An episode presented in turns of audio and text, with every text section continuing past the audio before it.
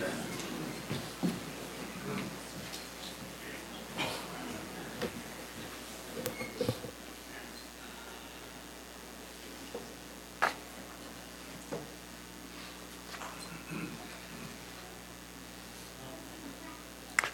good morning, everybody. It's good to be back with all of you. Took a trip down to Mississippi with Carrie, uh, and congregation there seems very kind, very nice. They're going to take good care of him, and my goodness, that's loud. How's that? That's better. They're going to take good care of him. He's going to be good for them. But there's no place quite like home. So it's good to be back with you all. If you haven't already done so, please turn your Bibles to Ephesians chapter 5. Ephesians chapter 5. As many of you are aware, Aurora and I spent much of last summer renovating our house. And anytime we're renovating or anytime I'm working on the house, I generally have a pencil either stuck behind my ear or tucked up in my hat. You know, just makes things easier to get to when I need to take down measurements or mark on a piece of wood. Well, this day was no exception. I was running around the house getting stuff done, pencil behind my ear, and I heard something on the other side of the house, went to go check on it, and found my son, hammer in one hand, screwdriver in another, with a pencil green crayon stuck behind his ear. It's moments like that that I'm struck with two pretty distinct emotions a sense of fear. yeah. Why you laugh? A sense of fear, but also a sense of pride. A sense of fear because I'm reminded that my child is watching everything I do, that he's similar to a blank slate that I'm continuously writing upon with everything I say, my attitude, and everything that I do. And I suspect that for those of you who are parents, you've had a similar experience where a little bit of fear sunk in because, ooh, he is doing or she is doing everything that I'm doing and paying way more attention than I thought. But I'm also struck with a sense of pride. You know, they say that the sincerest, that imitation is the sincerest form of flattery. And I suppose that's because within imitation, there's an element of, I like you, and I want to be like you. And so when I see my son imitating me, and I suspect whenever you see your children imitating you, there's also a sense of pride. You're, you're kind of worn from the inside out. Your heart is full because your child is saying, I like you, and I think you're great, and I want to be just like you You know, children imitate their parents because it's through imitation that they come to understand what it means to be adults, how they're supposed to live in this world, what it, what it means to be mature. Ephesians chapter 5, verses 1 and 2. Therefore, be imitators of God as beloved children, and walk in love as Christ loved us and gave himself up for us, a fragrant offering and sacrifice to God. We've been called to be imitators of God, to, to seek to look like Him. I wonder, I wonder what God thinks. I wonder what He feels as He looks down at us and sees His children attempting to imitate Him. I, I wonder if His heart isn't filled a little bit. I wonder if he isn't warm from the inside out as he watches his children seek to be like him. What does it mean to imitate God? How do we imitate him? Well, we imitate him through imitating his son. When Christ came to this earth, he lived a life that we are to seek to emulate. And in doing so, we come to understand what it means to be mature.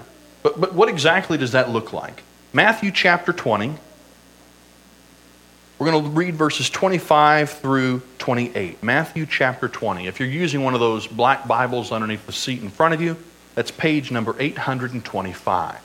Matthew chapter 20.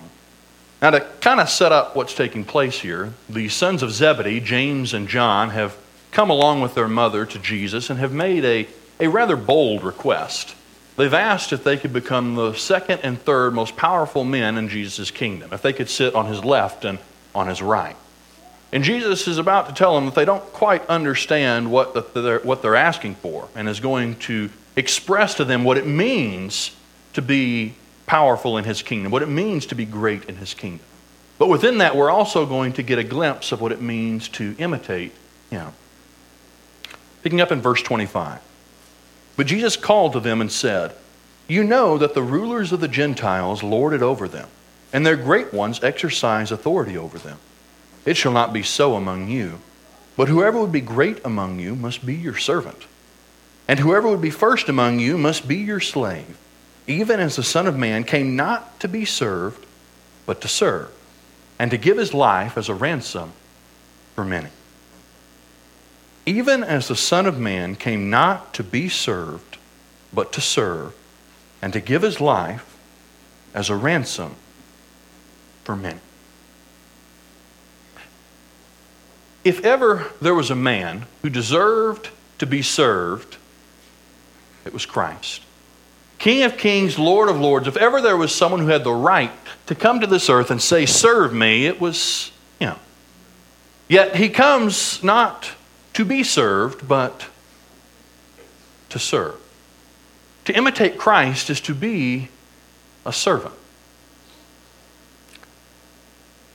That's a lot easier said than done sometimes. I don't know about you, but there are some people that I readily serve. I'm happy to serve them. I love them, they love me. I kind of know in the back of my head that if, they, they, that if I serve them, they're probably going to serve me back. But there's some people that I struggle to be a servant towards. People who I don't quite get along with as well, who our personalities just kind of clash.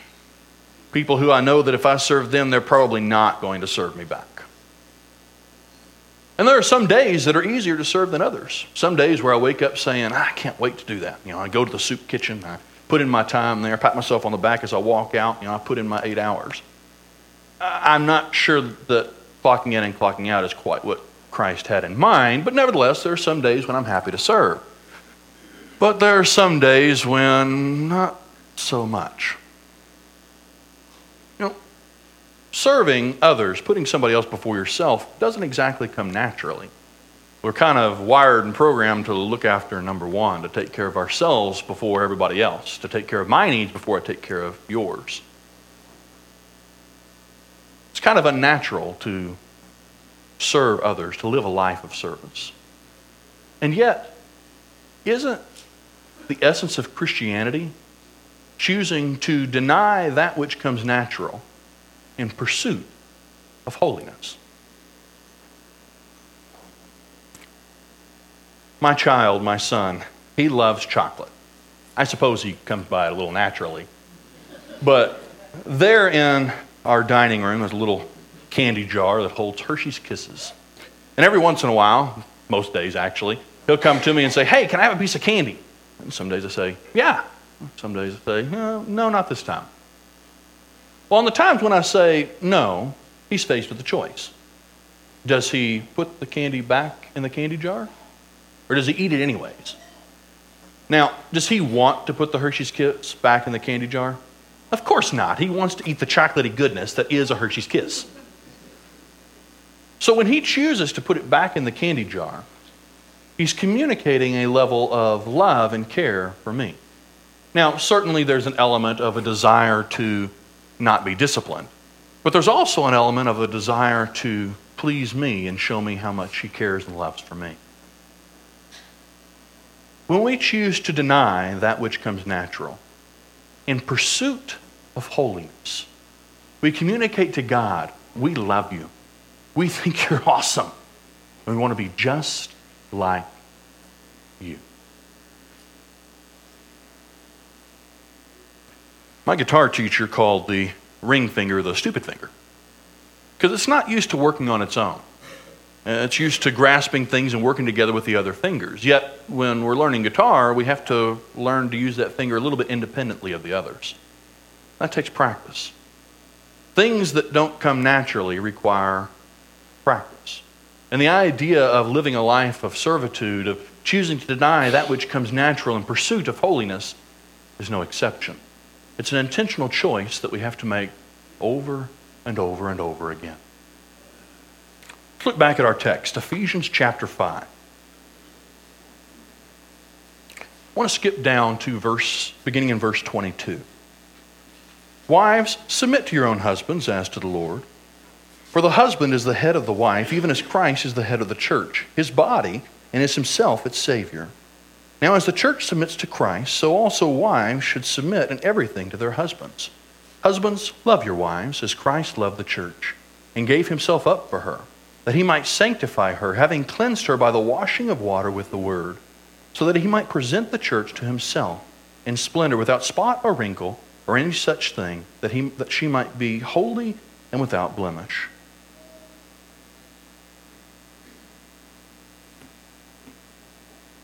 Wives, submit to your husbands. Hmm. When you hear the word submit, what comes to your mind?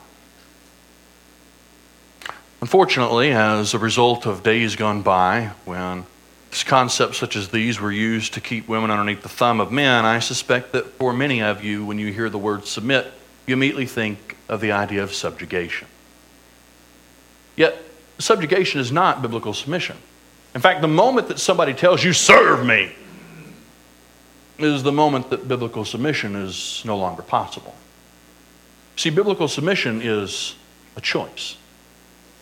When Christ is there in the garden with the weight of the world crushing him, pressing down on his shoulders, so much so that he begins to sweat great drops of blood. He prays to the Father and says, Father, if there's any way, any other way by which to do this, please let this cup pass from me. Yet not my will, but yours be done.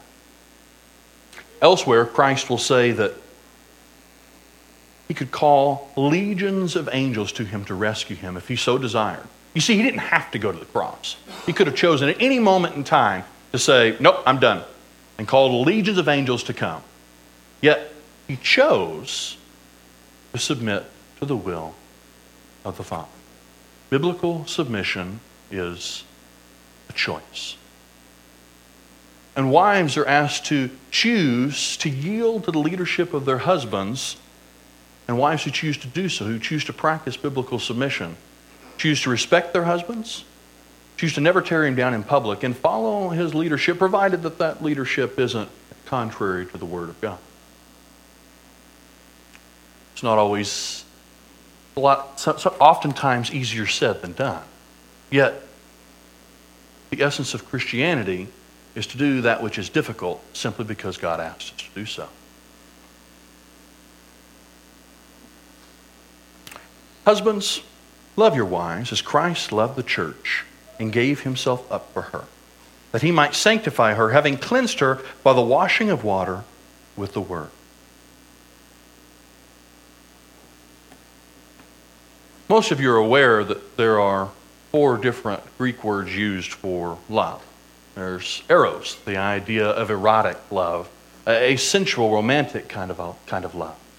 Phileo, where we get the idea of Philadelphia, the city of brotherly love. Storge, which is the love that a father has for his children. And then agape, which is the word used here.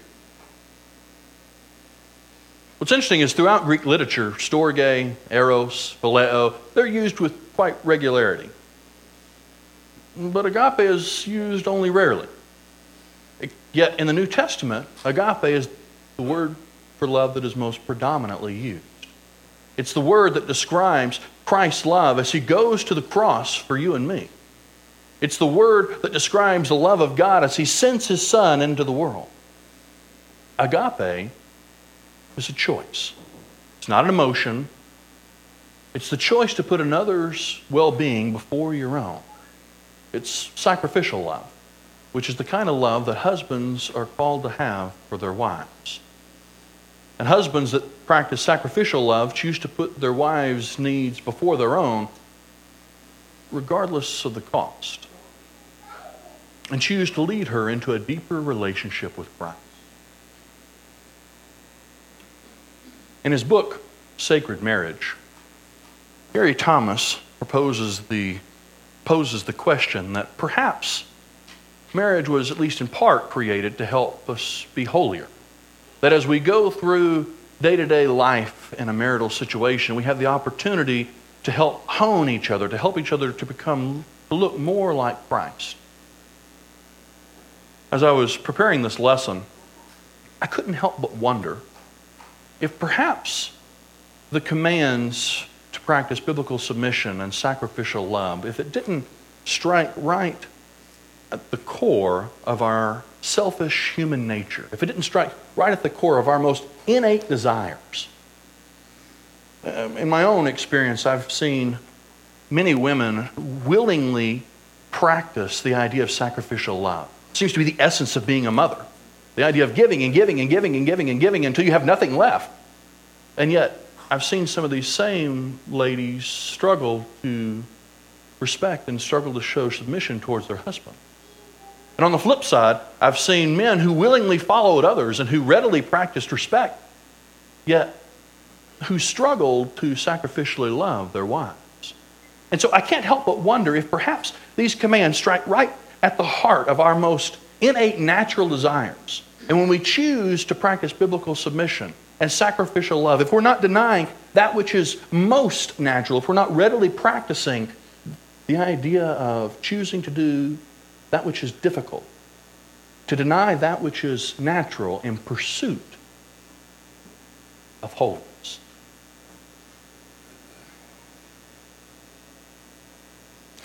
You don't have to be married very long to know that there are days when practicing these commands are easier than others. And I wonder on those days if it's helpful to think of God in terms of father in law. You know, we talk about God being our father a lot, and certainly we should, for he is. But just as he is my father, so he is Aurora's father.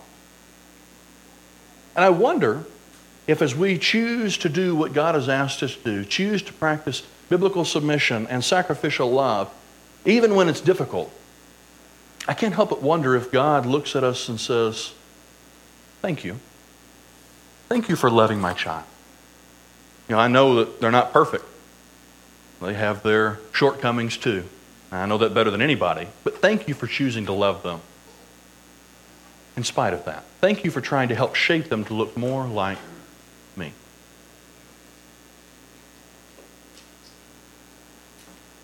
I want us to sing one verse of the servant song. And as we do that, I want you to think about the areas of your lives where you struggle to deny that which comes natural in pursuit of holiness. And I want you to commit that as we go through as you go through this week, that as you go through today, in fact, as you get up out of this seat, that you're going to try to deny that which comes natural in pursuit of holiness. Lord, make me a servant. Lord, make me like you. For you are a servant. Make me one too. Lord, make me a servant.